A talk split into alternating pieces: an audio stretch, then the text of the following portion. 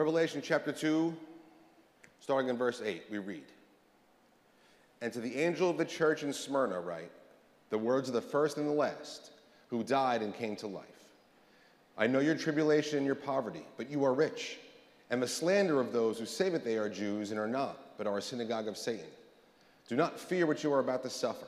Behold, the devil is about to throw some of you into prison, that you may be tested, and for ten days you will have tribulation.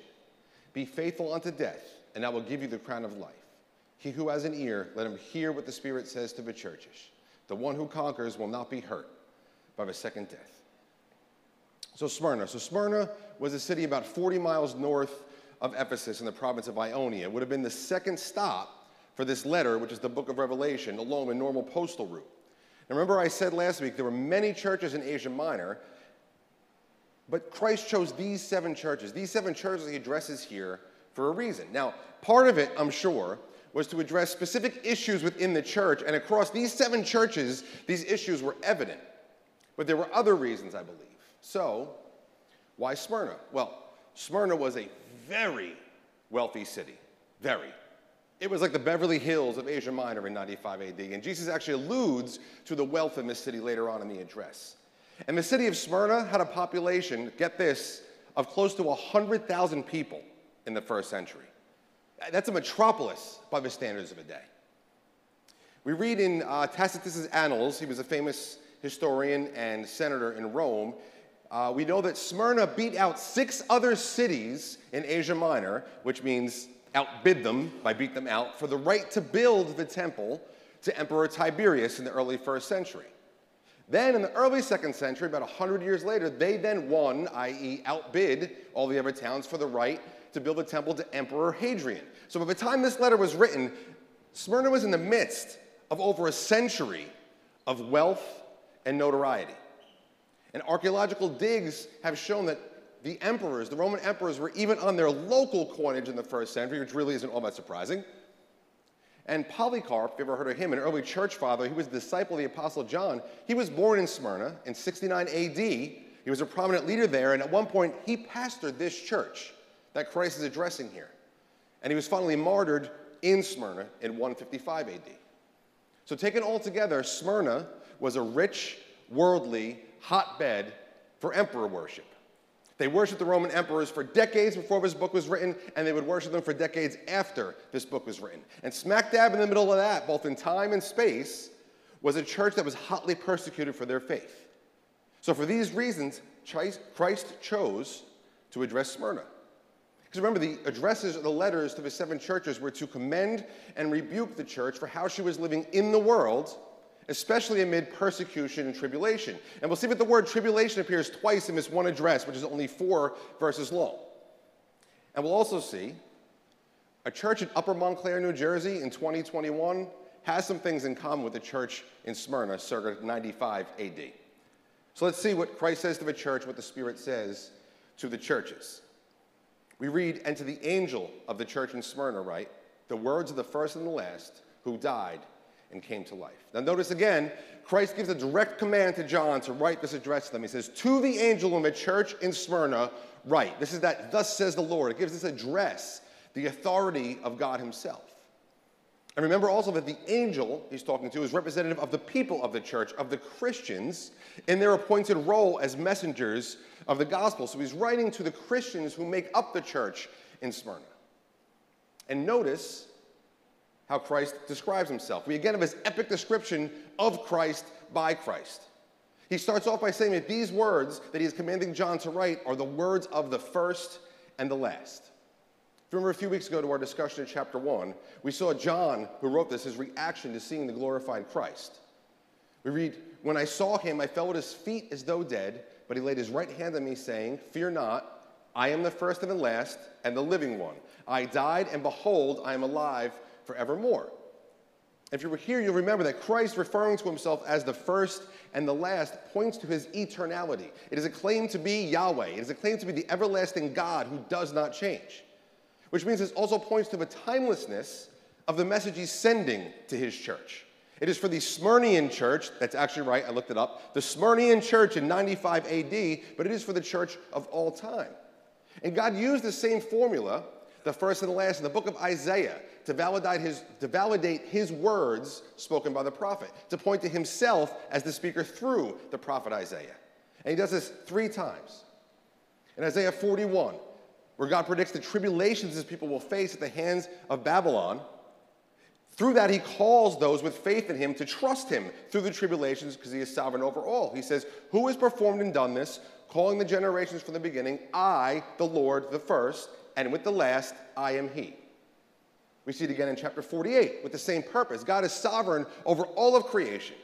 He says, Listen to me, O Jacob and Israel, whom I called. I am he. I am the first, and I am the last. My hand laid the foundation of the earth, and my right hand spread out the heavens. When I call to them, they stand forth together. We also see it in Isaiah 44. Thus says the Lord, the King of Israel, and his Redeemer, the Lord of hosts I am the first, and I am the last. Beside me, there is no God. And notice here, we have this, thus says Yahweh, who is the King, and his Redeemer, who is Yahweh of hosts. This is pointing to two persons, both who are Yahweh. And of course, the second person, the Redeemer, being Christ in his deity. Christ, using this formula here in Revelation, points back to this. It further affirms what John is writing that they are the words of Yahweh, they are the words of the sovereign God, they are the words of the Redeemer. And as we saw, when he says in chapter 1 that he is the living one who died and yet is alive forevermore, he's identifying himself not just as God, not just as Yahweh, but as Jesus of Nazareth. The man who was crucified in space and time and died and was resurrected on the third day. So he's referring to when he says the words of the first and last, who died and came to life. He's saying these are the words of the Redeemer, the God man, that won salvation at the cost of his own life whom God raised from the dead to confirm the truth of his words and the effectualness of his ministry. Remember what we already saw. Christ usually uses these awesome descriptions of himself in each of these seven addresses as they apply to the particular address. So, here, before he even gets into what he's going to say to the church, before he rebukes them, before he commends them, he wants to remind them of two things in this description of himself. First, he wants them to see the world, the here and now, through eternal eyes. Remember, part of the purpose of the book of Revelation is to show us the unseen reality behind what we see with our physical eyes. Christ wants the church in Smyrna, believers in the middle of a very rich, very worldly, very pagan city who were under persecution, to keep the eternal truth of who He, Christ, is and who they are in Him in view. He wants them to remember that despite what they see, He is the sovereign God who created everything, outside of whose providence nothing happens that happens. And when we face trials and tribulations, it's really very easy to forget, isn't it? So that's first. Second, he wants them to remember death has been defeated. That even though they may die physically, yet they will live. They will live on in spirit and someday even be raised to incorruptible physical life at his return. Christ said this famously He said, I am the resurrection and the life. Whoever believes in me, though he die, yet shall he live. And both of these reminders that Christ is offering the church right up front here are important. Because again, these believers lived in an area where it was very dangerous to be a Christian.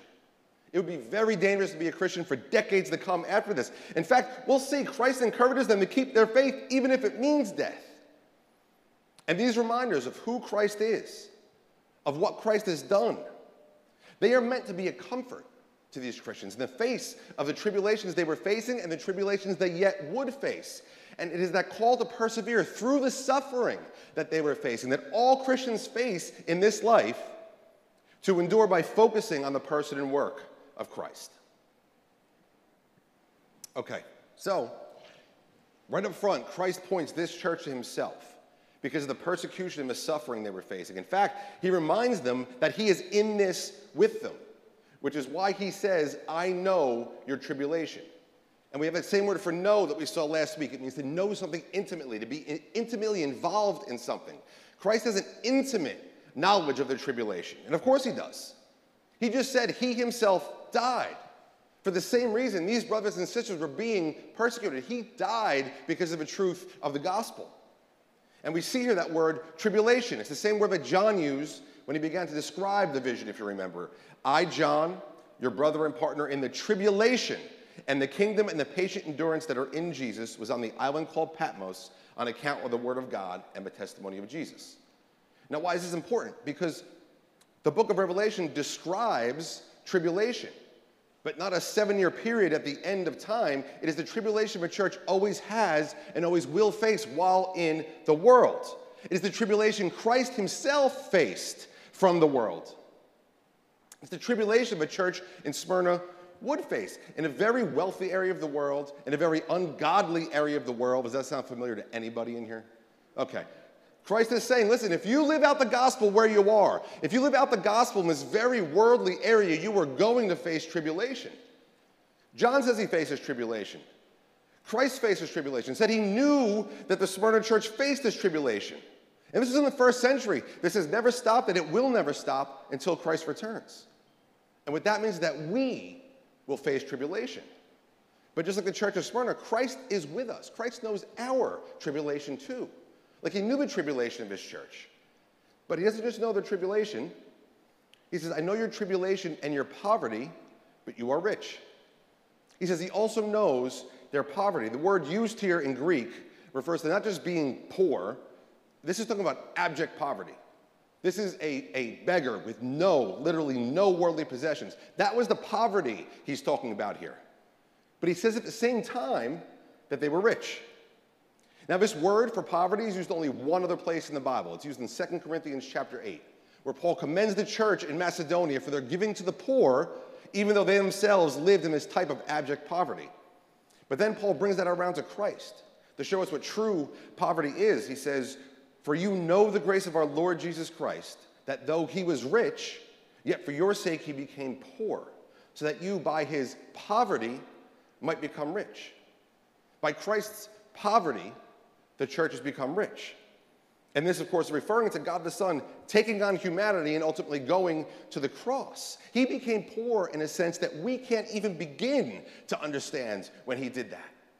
But he did it that by his poverty we might become rich. In other words, Christ did not hold on to what he had in his deity. Instead, he took on humanity and gave us the true riches of salvation. So, the idea of poverty here, when Paul uses the word, poverty and riches for Paul here are spiritual. It's not about worldly riches. And here, I think the same thing is going on. When he says, I know your poverty, but you are rich, Christ has taken the fact that this church was in the middle of great wealth in Smyrna, in, in, a culture of excess, in a culture of worldly living to the nth degree. And they, these Christians in this church, were poor. Now, it may be they were physically poor, but the fact that they were in Smyrna would indicate that's probably not the case. But they, in following Christ, they made themselves poor. And it doesn't mean they gave away all their belongings. No, rather, they, they didn't hold on to what they had in this world. They didn't count worldly riches, physical possessions as important. Instead, they valued Christ above all things. And that's what made them truly rich. This is talking about the right heart and the right faith in the midst of excess and worldly living. And that is what this church had. In fact, this is the only one of two of the seven addresses that has no admonishments in it. Christ tells them they're doing nothing wrong. This church was doing it right. And yet, as we'll see, he says you're still going to face great trial in the world. And as an address to the universal church, as an address to all Christians, this is an encouragement to us to do what this church did. To not value the things of this world, even if we live in a rich area, which many of us do. We are very much like the church in Smyrna in this sense. And you may not feel as if you're rich. And maybe by New Jersey standards or American standards, maybe you're not rich. But the reality is, when we consider the entire world, we're all rich. Montclair, Essex County, northern New Jersey, it is by all worldly standards a filthy rich area of the world. And here we are. We are a church in the midst of that. We are a church in the middle of great wealth out there. It's like Christ is addressing us almost personally here. The question we have to ask is can Christ commend us like he did the church in Smyrna? Are our values in line with their values? It's something to think about. And something else to think about is that even if we are, as a church, doing it right, well, it doesn't mean we're not going to face trials. It doesn't mean we're not going to face tribulation here in the world. In fact, the Bible's pretty clear. The more we do things right in God's eyes, the more trials we're going to face in the world. And the point is that as a message to the universal church, Christ is excluding the kind of thinking that believes being a Christian is easy. He actually excludes the questions we all sometimes ask, like, well, why would a bad thing happen to such a good person? He's excluding those complaints that we've all made where we say, God, oh, I follow you and I serve you, and yet this happens to me? In other words, Christ is saying there is no direct correlation between our faithfulness to Him and the good that happens to us in the here and now. Quite the opposite. But He's also saying He's with us in our trials, He's with us in our tribulation, He's with us in our suffering, He's with us in our faithfulness to Him. He says to these Christians that we saw last week, he makes it specific. He says, I know your tribulation. I know your poverty. Not just tribulation in general, no. He, doesn't know these things in general. He knows these specific Christians and their specific needs, and their specific tribulation and their specific poverty. Just as Christ is with us in our specific trials. Christ continues.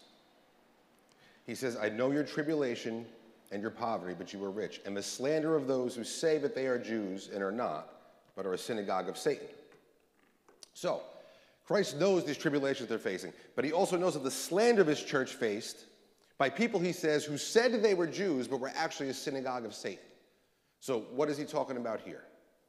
Well, understand, in the middle of the first century, Christianity was considered by Rome to just be a denomination within Judaism. The Jews, of course, disputed this. And especially after the Neronian persecutions of Christians, they disputed this. So by the time this letter was written, Christians were distinct from Jews in the eyes of the Romans. And in order to keep peace between them and Rome, many of the Jews were very willing to incite Rome against the Christians, telling lies about the Christians, even though sometimes I'm sure they believed they were telling the truth.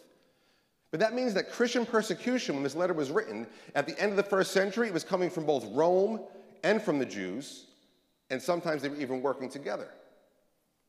Polycarp, who I mentioned earlier, who was born in Smyrna, pastor of a church here, studied under the Apostle John, his martyrdom was written about. We don't know who wrote it, but here's an excerpt.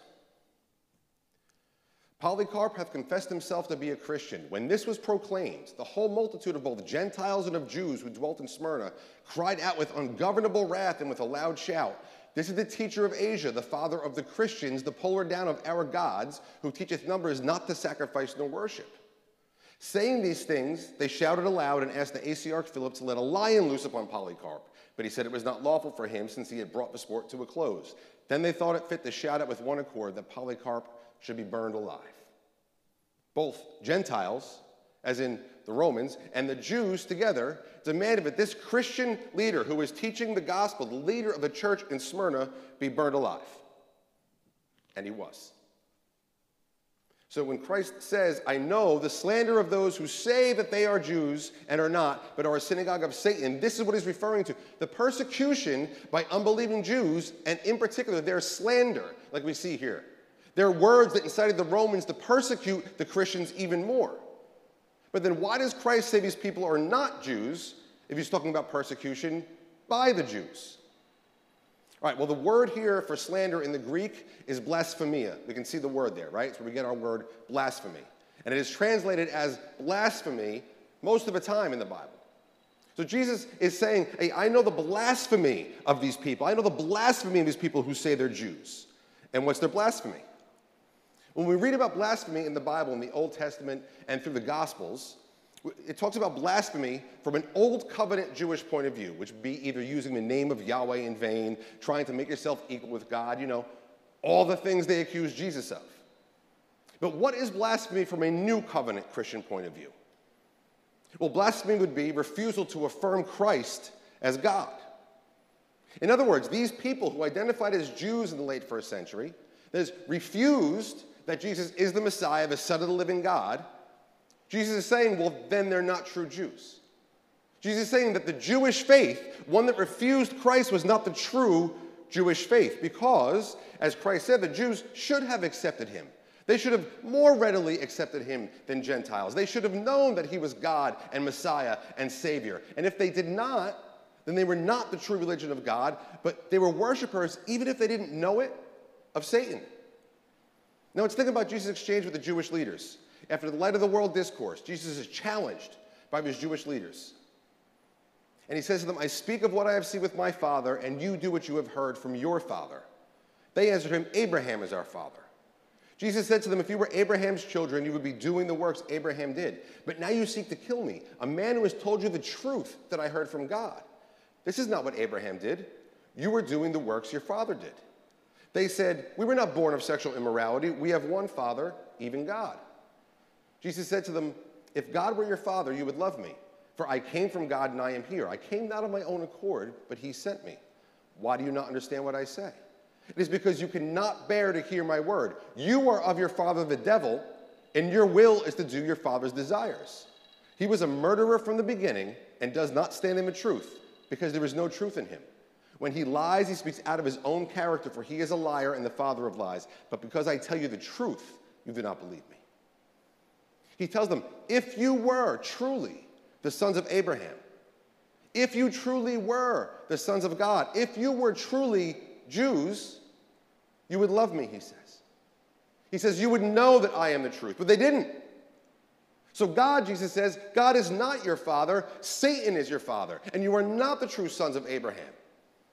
And immediately after this is when Jesus says, Before Abraham was, I am, identifying himself again as Yahweh. And now we come to our passage tonight, where Jesus makes that claim to be Yahweh and says, I know your tribulation and your poverty, but you are rich, and the slander of those who say that they are Jews and are not, but are a synagogue of Satan. He is pointing to the fact that he himself faced tribulation in the world, how he made himself poor for the sake of the elect, how he knows what it's like to bear the false accusations of false Jews who are really followers of Satan. There's an irony he's pointing out here. He's saying, Those who accuse me of blasphemy, those who accuse you, true believers, of blasphemy, they are the true blasphemers. And this is why he makes that call early on to see the world through eternal eyes. These Christians lived in one of the richest areas in the world, yet they were called to find only their true riches in Christ. They were accused by a false, blasphemous religion of blasphemy and were persecuted along, along with the unbelieving world by them. And yet, Jesus' encouragement to them is do not fear what you're about to suffer. So, you know, Jesus tells them, yes, you face tribulation, you face false accusations from these blasphemers, you face persecution from both the Jews and the Romans. But you need to see this with eternal eyes. Because he says the real suffering is about to come. Do not fear what you are about to suffer. Behold, the devil is about to throw some of you into prison that you may be tested. And for 10 days you will have tribulation. Be faithful unto death, and I will give you the crown of life. But first, again, we see this suffering, this is going to come at the hands of the devil. That's why Christ just told the church in Smyrna, those who were persecuting them, no, they're followers of Satan. They're followers of the devil. Now he's saying, well, now the devil's going to throw some of you into prison. And this is nothing more than the continuation of that promise God made when he pronounced the curse on the serpent, who was Satan after the fall, right? I will put enmity between you and the woman, and between your offspring and her offspring. He shall bruise your head, and you shall bruise his heel. This enmity between the offspring of the devil and the offspring of the woman, as in Christ and subsequently the elect of all ages? It has been since the Garden of Eden when sin first entered the world. It was in 95 AD, and it will be until the return of Christ. And just like believers, we are the hands and feet of the Lord in the world, right? What we do by faith, it is God doing the work through us. So those who are under the influence and the lies of the devil act as his hands and feet, in a sense. See, what they do against God and his people, the devil does. And what was the devil going to do? Well, he says, Behold, the devil's about to throw some of you into prison that you may be tested. He says they'll be thrown in the prison by the devil that they may be tested. Now, what does that mean? I think perhaps test isn't the best word to use here, only because as Christians, very often we tend to separate testing from temptation, and testing is something God does to us, and temptation is something God doesn't do to us, right? In fact, the world, this word is translated tempted in the New Testament about half the time. And it might be a better word to use here because, as we know, James 1:13, let no one say when he is tempted, I am being tempted by God, for God cannot be tempted with evil, and he himself tempts no one. And this, here in James, is speaking about the temptations we face when we're led astray by our own sinful hearts. The point is, temptation of this sort does not come from God, but neither does the kind of temptations being talked about here, which is the kind of temptation that Christ faced. Matthew 4 1. When Jesus was, then Jesus was led up by the Spirit into the wilderness to be tempted by the devil. That's the same word. That's the same word being used here as translated tested in Revelation 2.10. And, and what, what did the devil tempt Jesus to do? Well, he tempted Jesus to stray from the course the Father had set for him. He tempted Jesus to avoid the worldly suffering of the cross. And it's the same thing the devil tempts us with often. Listen, the world, the flesh, and the devil, never God. The world, the flesh, and the devil, these tempt us to stray from the course we know God has set for us. They tempt us to avoid suffering from a worldly point of view and instead choose ease in the world. And that's what Satan was going to tempt these Smyrnian Christians with. Satan was going to throw some of them into prison to tempt them to change course, to tempt them to make friends with the world by denouncing their faith. This was a big thing at the end of the first century. And this is what Jesus is warning about here. Do not fear what you are about to suffer. Behold, the devil is about to throw some of you into prison that you may be tested for 10 days and you will have tribulation. So, what, what does this mean that for 10 days of tribulation? What's the 10 days? This is a reference back to the book of Daniel. Very briefly, Nebuchadnezzar successfully besieges Jerusalem in 586 BC, takes Judah captive, and as part of that, we read this in the book of Daniel. Then the king commanded Ashpenaz, his chief eunuch, to bring some of the people of Israel, both of the royal family and of the nobility, youths without blemish, of good appearance, and skillful in all wisdom, endowed with knowledge, understanding learning, and competent to stand in the king's palace, and to teach them the literature and language of the Chaldeans. So they took basically the rich, high society Jewish men, men of high standing in Judah, and among them, of course, famously was Daniel and, and Shadrach and Meshach and Abednego. And Nebuchadnezzar wants them to come to learn to live like Babylonians, to learn like Babylonians, to live exactly like the world around them. And he offers them the best of what he had. Next verse says, The king assigned them a daily portion of the food that the king ate and of the wine that he drank. They were to be educated for three years. At the end of that time, they were to stand before the king. So this is the food and the wine that the king had. It was the best of the best. It was only the richest and most powerful ate and drank. And they would get to live with the king. They would get to be with the king. They'd live like royalty. See, the king was trying to tempt these men to forego their religion, to forego their faith, and make friends with the world, to make friends with the enemies of God. But Daniel refused and God rewards him. Look, look what happens next. But Daniel resolved that he would not defile himself with the king's food or with the wine that he drank. Therefore, he asked the chief of the eunuchs to allow him not to defile himself. And God gave Daniel favor and compassion in the sight of the chief of the eunuchs. And the chief of the eunuchs said to Daniel, I fear my lord the king, who assigned your food and your drink. For why should he see that you were in worse condition than the youths who were of your own age, so you would endanger my head with the king? Then Daniel said to the steward, whom the chief of the eunuchs had assigned over Daniel, Hananiah, Mishael, and Azariah, Test your servants for 10 days. Let us be given vegetables to eat and water to drink. Then let our appearance and the appearance of the youths who eat the king's food be observed by you, and deal with your servants according to what you see. So he listened to them in this matter and tested them for 10 days. At the end of 10 days, it was seen that they were better in appearance and fatter in flesh than all the youths who ate the king's food. For 10 days, these men of faith resolve not to partake of what the world has to offer.